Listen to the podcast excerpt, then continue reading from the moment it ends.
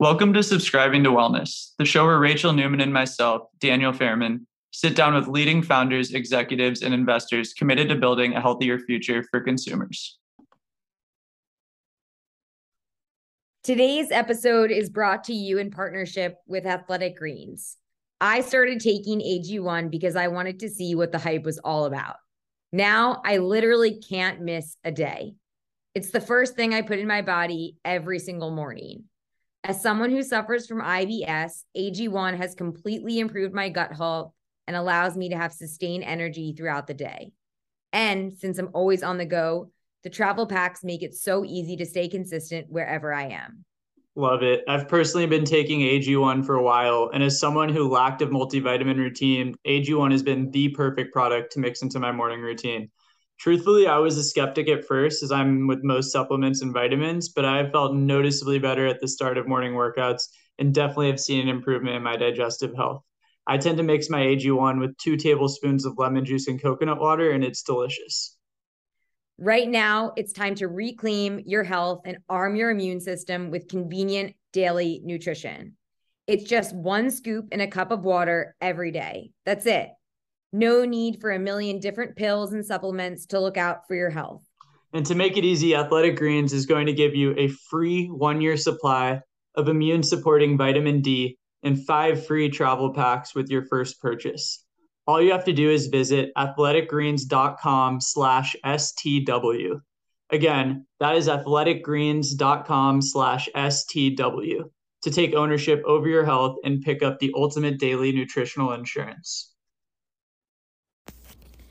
Today on Subscribing to Wellness, we are joined by founder and CEO of Surely Wines, Ryan Hanson. Surely wines are premium non alcoholic wines that allow you to enjoy the same great taste but without the hangover the next day. Prior to Surely, Ryan worked at Perfect Keto. We talked to Ryan today about the rise in the non alcoholic movement, Surely's expansion, and much more. Ryan, welcome to Subscribing to Wellness. Thanks so much for joining us today. Awesome. Thanks for having me why don't you just give us a little bit of background about yourself and how you got inspired to start Surely? For sure. Uh, so I'd say I usually start my story with when I came to Austin, I was interested in startups and wanted to get into health and wellness space, better for you.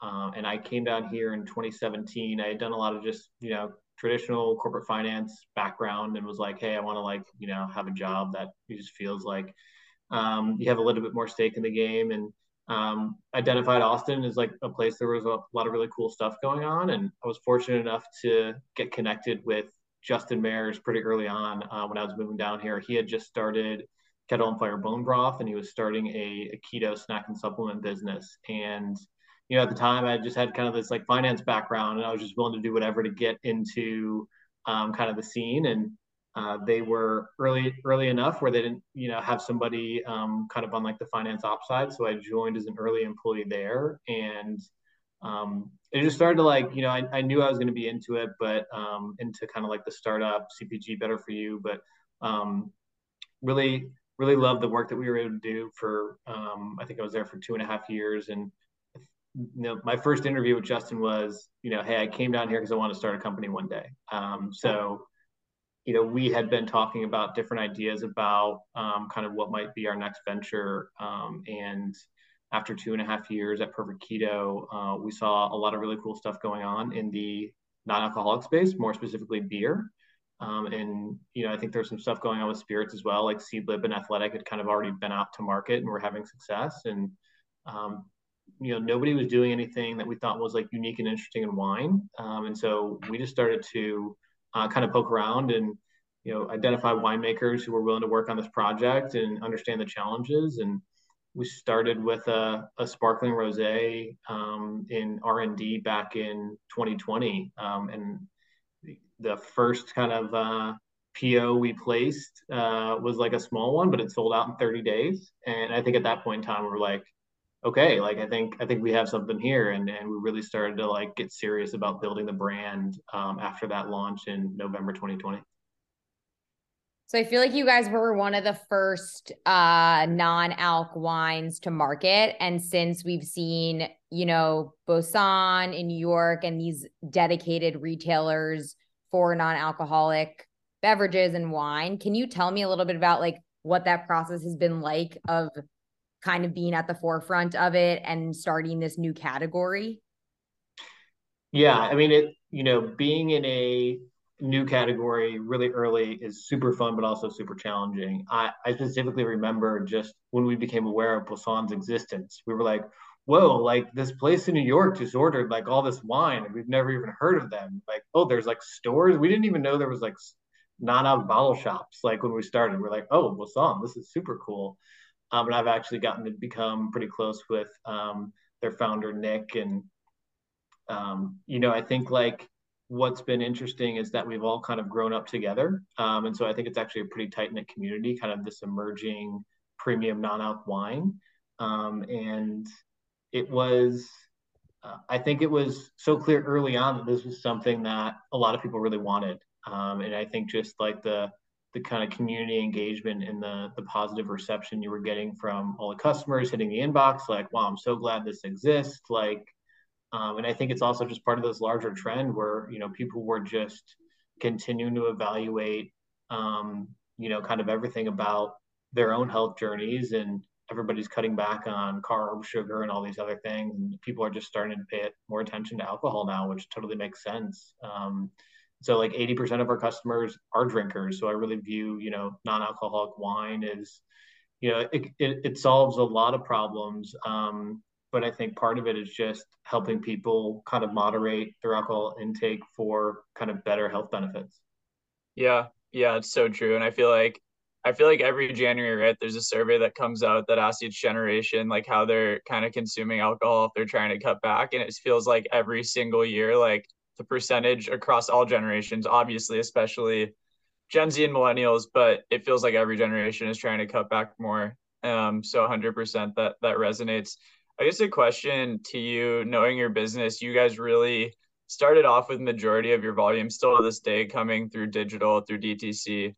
Um, is that an important kind of strategy to start with as an NA brand, just given the nascence of the category and kind of the need to to really educate consumers about kind of like what you're selling? Um, or is the category starting to get mature enough where brands can kind of start launching and kind of just going on shelf and just thinking product and packaging enough will sell through? Yeah, that's a good question. I mean, I think that, you know, when we started the business, we asked ourselves, how can we take advantage of all of the the facts that we are a non-alcoholic wine, uh, really from like more of a business perspective, specifically speaking about being, you know, we're, we do not have to adhere to three tier or TTB. And so the ability to just, you know, set up drinksurely.com and start getting that feedback from customers kind of day one without any, you know, application or additional partners required to make that product get to the customer, uh, we've reviewed as like a huge strategic advantage just in terms of um, creating those feedback loops with customers, especially early on where we're creating a new product in a relatively new category where a lot of people have never had non-alcoholic wine before because it, you know, hasn't really existed um, outside of kind of you know some of the lower quality high sugar products that i think aren't appealing to to our customer base. So i think d2c is always um, it, especially in this category will always be um, a great place for you to build community grow your brand um, have that one-to-one relationship with customers. Um, and you know i think a lot of the retailers are trying to figure out what the future of their wine set looks like or what the future of their non-alcoholic set looks like. I think I've talked to a lot of retailers and there's a lot of different conversations on does this go into the wine set? Is there a specific non-alc set? Is there a non-alc set just for wine? Is it mixed with all the other kind of non-alc alternatives out there? And I think different retailers uh, have different perspectives. And I'm seeing just being in this business the last two years, I think a lot of people weren't ready to answer that question or spend time answering that question at the retail level. I'm seeing a lot more people really understanding, um, you know, how much demand there is for these products and like, hey, we got to start, you know, carving out space in our store for this. Um, so I think that the D2C, the strength of your D2C um, really allows you to be successful at retail. Um, and we've already seen that a little bit. We were fortunate to launch in Sprouts nationwide, um, started in this December. And, you know, we kind of built this Sprouts army internally. And it was like, hey, how do we just kind of educate all of our customers that are within a certain radius of a Sprouts that, like, hey, you're going to get a way better deal here. Um, we've got some of our stuff was um, kind of launched um, with a promo pricing on shelf. And we really view kind of retail as um, kind of the the largest part of our revenue mix long term. Um, but certainly after building the business for two years online, there's going to be a lot of work to kind of educate the audience that that they're in stores. Also educate with the retailer, like this is where it should be merchandised. This is what works. This is how to educate the customer in store when you don't have kind of the benefit of um, you know, grabbing an email on D2C, putting them into an email flow, you know, all the different links you can click, et cetera. So I think to answer your question, it still feels like now, right now, D2C is a really important part of the equation. I think as the category matures uh, long term, maybe you will be to, able to enter right into retail. But I think there's too much education required at this point um, that really helps the customer understand not only what the product is, but kind of the the premium premiumization of it as well. Um, you know, like, hey, why is this just as, as expensive as wine? Which you know we can talk about some of that as well. Yeah, touching on that, I think I want to understand a little bit about how you guys like understand your consumer. I think, you know, from the outside, when people think of a non alcoholic beverage or especially wine, they think of maybe gearing towards the pregnant woman or something along those lines. But as we know, it's it's for the masses. And I think it speaks volumes your latest campaign of like the mommy and and child kind of example and so i'm wondering like how you guys have really understood your consumer and how slash who you're really really going after in that market yeah i think majority of our customers are drinkers. Uh, they do drink wine. What we've found is that we've kind of positioned it as like this is your weekday wine. Like you like drinking wine with dinner every single night. You just don't like having alcohol every single night uh, which totally makes sense. And you know wine traditionally pairs really well with food. There's that ritual to it. Um, and i think that it's kind of the health conscious wine consumer who really loves and appreciates wine and, and enjoys that complexity and that taste profile, but you know, wants to get a great night's sleep, has a big day the next day, or just wants to moderate their alcohol intake for for general health reasons. Um, so we've really um, kind of positioned it that way, and I think you know what we found is a lot of people are enjoying this um, in their homes during the week with dinner. Um, I think that you know as we continue to grow out um, kind of other pieces of our business. You know, we started in the grocery channel in terms of our first kind of foray into retail, but I think the you know on-premise accounts as well, and really bringing that to life for people, whether it be at restaurants, hospitality, or, or bars, is, definitely kind of a next step for us. But I think for now, just because of you know where our products available, um, D2C and grocery, we've really been focusing kind of our marketing on like, hey, have this at with dinner during the week. Um, and we've seen a lot of people tell us that that's how they're using it as well. Yeah, uh, yeah, I love it. Um, I've always said too that you know when discussing this category, when I think about a spirit drinker versus a wine drinker, in my head, and this is of course my opinion, I wouldn't say it's necessarily data driven, but I think a spirit drinker is generally slightly more interested in getting intoxicated or at least like consuming alcohol compared to a wine drinker. Whereas I do think for the most part, like a wine drinker really just like loves the ritual and loves like the great like taste of wine and the notes and the complexity of kind of the liquid versus the spirit drinker. And that's why, you know, I'm always really impressed with Lyre's because like in my head, I'm like, well, like as a spirit drinker, it's it's not as likely that I really want to go completely ABV less um, I get the NA beer thing because I think a lot of people enjoy beer in an occasion where they just want to have a few and aren't really again looking to get intoxicated. But for me, wine just makes so much sense for for the reason that I kind of just mentioned. Um, and so then I guess a question for you and then just to transition would be kind of the production process. And obviously we've seen a few here scale pretty quickly in NA beer. It seems, and I know it's not an easy process, but it feels like it's it's easier to dealcoholize beer I mean, how challenging it really is it to come out with an end product within wine that tastes similar to the conventional al- alcoholic version? Yeah, that's a great question. The way I kind of try to frame that challenge as it relates from wine versus beer. As you think about beer, you know, generally beers are going to have three to five percent ABV. Generally, wines are going to have between 12, 14, 15 percent. So, you know, if from a product development standpoint, you're trying to solve for replacing ethanol or alcohol, you know, you just have a larger gap when we're talking about a wine product. Um, and I think spirits have had the benefit of you can you know mix it with a lot of different stuff um, as part of kind of like cocktail or, or NA mocktail making. Whereas wine, like you know, it's it's it's mostly just consumed you know right out of the bottle, and so uh, you know for us, we're we're just starting from a, a we're starting further away when we take out the alcohol versus beer.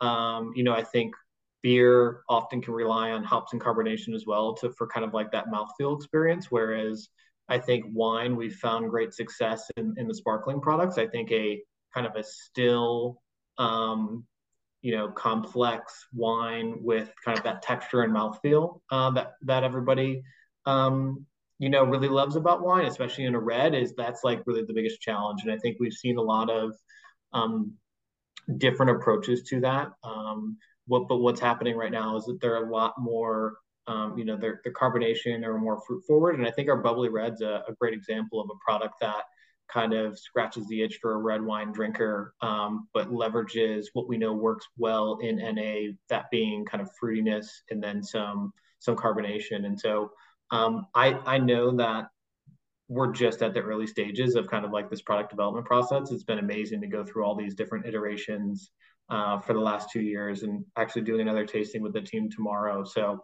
we've got a lot of stuff in the pipeline that we're excited about, but we're definitely going to want to make sure that we're taking our time so that you know when we feel like we go out to market, we're we're not only like maintaining the standard of quality that we set, we're also raising the bar at the same time. And I think that's how you're going to continue to get um, not only customers but retailers, um, you know, bartenders, bar managers, all of the people that I think are really um, necessary to be kind of connected to to make this kind of the category that NA beer has become.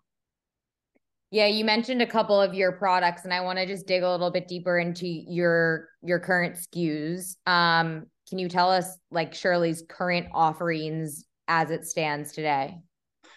Current offerings right now, we've got a, a sparkling rosé and a brut. Those are both in 750 ml bottle and then 250 ml cans. Uh, we have a Sauvignon Blanc that's in a 750 ml bottle, and then we have a, the bubbly red that I mentioned is a can product in, in 250 ml can. So, you know, right now most of our products are sparkling. I think we've found something with the Sauv Blanc that works, where you know California Sauv Blanc is often known for being kind of like light and citrusy, and so I think you can kind of lean into that and provide an experience that people really enjoy. Um, I think last time I checked, I forget it was like Sauv Blanc or, or our sparkling rosé were kind of like our, our top sellers. So just to give you a perspective about you know what people are enjoying from a Surely standpoint, but actually like all of our all of our products have pretty good distribution. There's not like uh, you know we've been if something hasn't worked, we've kind of said like hey we'll, we'll scrap that and we'll let's try to make something better. Um, I think the other product that we have out there is like a a rosé spritz um, as well. So it's kind of like a you know taking our our um, dealcoholized rosé and um, kind of making a cocktail with it.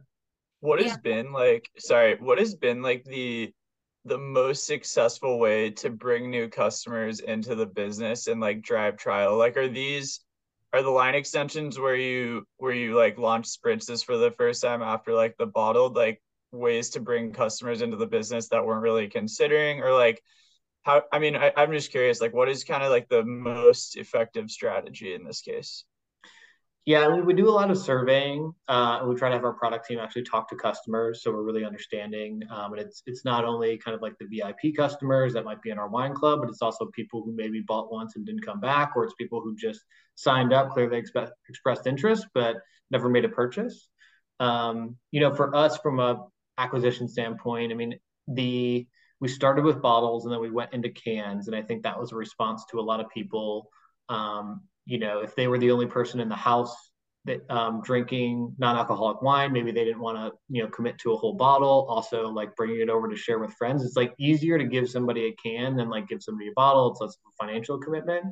Um, I think also during the summer, you know, we kind of had a campaign like you can literally drink this anywhere because it's not glass and it's not alcohol. And I think like right, like you know, we all know like going to the beach trying to sneak glass or alcohol or whatever it may be. Yeah.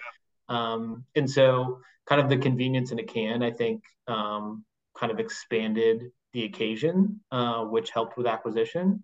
Um, I think that what we've seen, which has been cool and interesting on the on the retail side, was uh, we've done some kind of digital pushes to drive some of our email list into Sprouts. And the data has actually said that a decent amount of them have been people who actually aren't even surely customers yet. They're they're engaging with us for the first time at Sprouts. And so I think there's, you know, there's a reality out there. There's a lot of people that are probably into this category that, you know, maybe they don't shop online, or maybe kind of the the, the free shipping minimum was too high for them. They didn't want to commit to that many bottles. Um, or whatever kind of the the friction was in their in their own customer journey them being able to go in sprouts which they're probably going to every single week or maybe it's on the ride home from work um, has allowed us to kind of activate those customers in a new ch- new channel which um, is why we're you know so bullish on on retail being you know so incremental to our business because it really does um, make the customer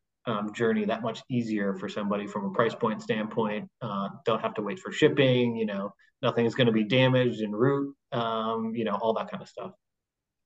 Yeah, I'm wondering what's been like the biggest challenge for you launching a non-alcoholic wine company so far. Like something that maybe you thought was going to be easy and isn't, or vice versa. Like I'm just curious now reflecting um what's kind of been like this big looming challenge for you? Yeah, I think education. Um, you know, it's you you've always got to find creative ways to kind of educate. And being a new category that a lot of people have maybe never even heard of, and most people definitely haven't tasted before. Um, like, how do you communicate all these things um, in digital or on shelf um, or in an investor meeting or in a meeting with a retailer. Uh, you know, we've we've you know we've tried uh, a lot of different ways of communicating. I think you got to be dynamic in terms of who your audience is, and you know, on the one side, I always tell the team like we've got an amazing chance for a first impression. Like I'm always pushing everybody like this is likely the first non-alcoholic wine they've ever had in their lives. Think about it like that. Like, you imagine selling the first chocolate chip cookie to somebody? Like you got a really high chance of retention there uh, if they really like it. And if they're really into it and they really like it, like that's a huge opportunity for the business. And, you know, I think, um, you know, different people have different perceptions on what non alcoholic wine tastes like. Um, either they think it's going to taste exactly like some other wine that maybe we're a different varietal or it comes from a different region. Like there's a lot of nuance to wine. So I would say the education piece has been uh, a place where we spend a lot of time, and I think we've we've ha- we have a good process about understanding our audience and how to communicate to them differently. I think you know the the YouTube videos we launched were kind of a direct response to just a lot of common questions we get, um, and I think the mommy and me video, uh, which kind of shows mothers and their daughters drinking non-alcoholic wine together, uh, it's basically you know intended to educate like you know, most people say non-alcoholic wine, how's that different than grape juice? And kind of the whole thesis is, well, kids like grape juice, and so if they hate this, then it can't, you know, it's not like a sugary um, grape juice. And um, I think if people haven't seen that video, definitely check it out. I think it was a we had a fun time kind of creating, um, you know, an education piece uh, that was a direct response to a question that I get, you know, often.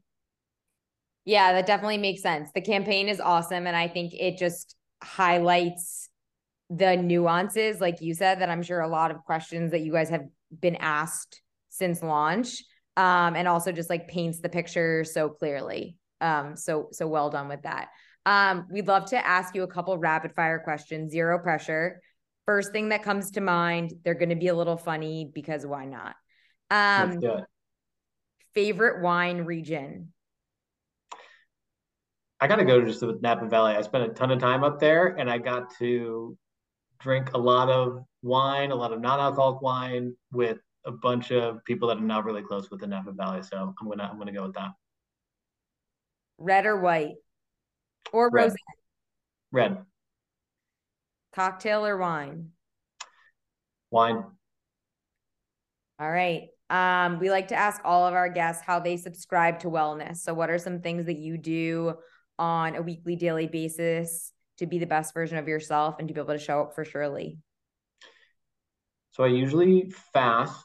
I usually have coffee in the morning, but then I'm fasting. Um, I'm usually eating around one or two, and I feel like I'm just super productive, um, kind of in that early morning time period. Uh, I definitely try to stop eating at eight o'clock just for like circadian rhythm. I feel like you know that those those eating windows and then like stopping them and really like shutting down at the end of the night. I think sleep is something that probably impacts anybody who's working at an early stage startup and it really does have a massive impact um, just on like your mood and your energy for the team and i think that's really important when you're trying to like build something and build culture and so i think like if you're not getting good sleep like it really does reflect and kind of just at least my general attitude. So I really try to prioritize a, a daily routine that allows for um, really productive mornings and then uh, productive sleep. Love it. Um, where could our listeners learn more about Surely? Uh, follow us on IG at Drink Surely. Um, you can check out, there should be a link to our YouTube channel. I believe it's Drink Surely as well. Um, and then drinksurely.com is where you can um, kind of find out uh, all of our products, new product launches, all the kind of uh, different campaigns and stuff. I've got a new campaign coming out for January. So we've kind of had some of these fun YouTube videos launching the last couple months. There'll be another one launching in January as well. So uh, definitely tune in and check that out. Awesome, man. Looking forward to it. Uh, thanks for joining us today, educating us on NA Wine and bringing a great product to market. Absolutely. Thank you both so much. Really appreciate it. Thanks, everyone, for listening to today's episode. Feel free to rate, review, and share the podcast. And of course, don't forget to subscribe to Wellness. If you'd like to sponsor us, please see the supporter link in our podcast bio. We hope everyone has a great rest of week filled with wellness, and we'll see you next time.